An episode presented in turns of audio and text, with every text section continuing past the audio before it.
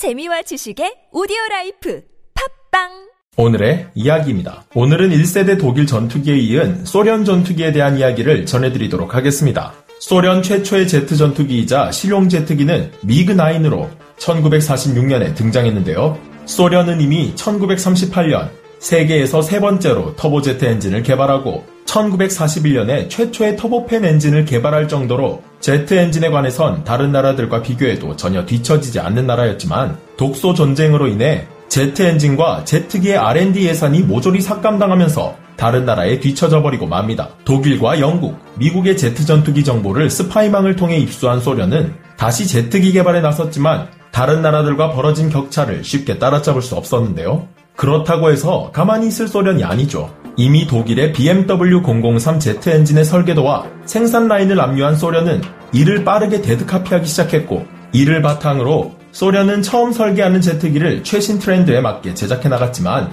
부족한 설계 경험으로 인해 기관포가 공기 흡입구 중앙에 위치하는 등의 중대한 결함들이 발견돼 미그9은 실전에 쓸 수 없게 되었습니다. 사실상 기술 실증기나 다름없었던 미그9은 다음에 등장한 전투기로 인해 자취를 감췄는데요. 그 전투기는 나토 코드명 파곳으로 바로 미그15였습니다. 미그15는 소련군 및 제2세계 국가에서 1950년대 초반부터 운영되던 제트 전투기로 제2차 세계대전이 끝난 후 독일에서 입수한 후퇴익 기술과 제트기 기술에다 영국으로부터 받은 영국제 제트 엔진을 기반으로 제작된 전투기인데요. 소련의 비우호적인 처칠에 이어 영국은 상대적으로 우호적인 노동당 클레멘트 애틀리 수상이 집권하게 되면서 1946년 애틀리 수상은 제트 엔진 기술을 달라는 소련의 요청을 승인하게 되었고 기술을 비군사용으로만 쓴다는 조건으로 영국 정부의 정식 허가를 거쳐 소련은 영국 롤스로이스사와 계약을 통해 라이센스, 설계도, 시제품을 들여와 카피했는데요.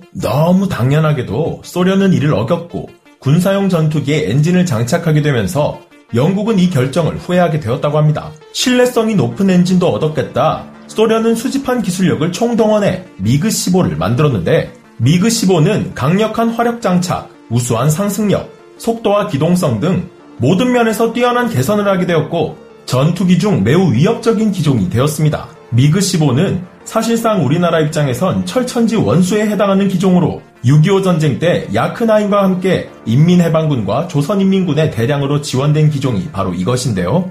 당시 미합 중국의 주력기인 F-80 슈팅스타와 F-84 썬더제트 등은 미그15를 상대할 수조차 없었고 최신형인 F-86 세이버조차도 일부 성능에선 미그15보다 열세했기에 우리나라는 미그15에 처참히 당할 수밖에 없었습니다. 미그15의 등장에 적잖은 충격을 받은 미국은 미그에 대한 상세한 정보 제공이나 기체를 가져오는 사람에게 10만 달러의 현상금을 걸기도 했는데요. 이 현상금을 실제로 받은 사람이 있었으니 그 사람은 북한 공군의 노금석 상위로 1948년 북한 해군 군관학교에 입교해 생활하던 중 배를 타고 해상으로 탈출을 시도하다 실패하자 다시 전투기 조종사가 된 후 탈출하게 되는데 그때가 1953년 9월 21일로 그날 노금석 상위는 미그 15기를 타고 김포 비행장으로 착륙하면서 기순에 성공하게 됩니다. 노금석 상위의 기순으로 미군은 미그 15를 분석할 수 있게 되었고 노금석 상위는 10만 달러의 포상금을 받아 미리 월남에 있던 어머니를 상봉한 후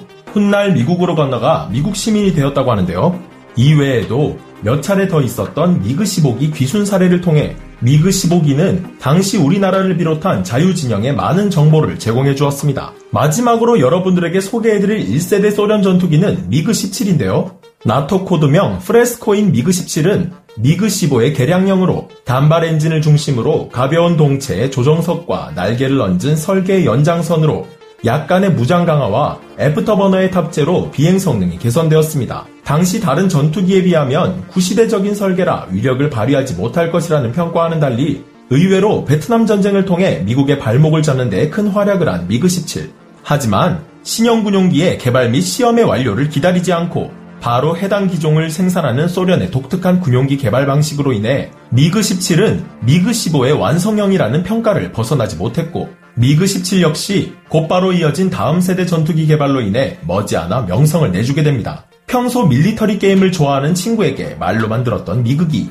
소련의 1세대 전투기는 앞서 설명해드렸던 독일의 전투기와 오늘 내용에서 잠깐 소개해드린 영국에 비해 다소 뒤처져 있었으나 판도를 뒤집어 승부수를 띄우는 데 성공했는데요. 다음 1세대 전투기는 어느 나라의 전투기가 등장하게 될까요?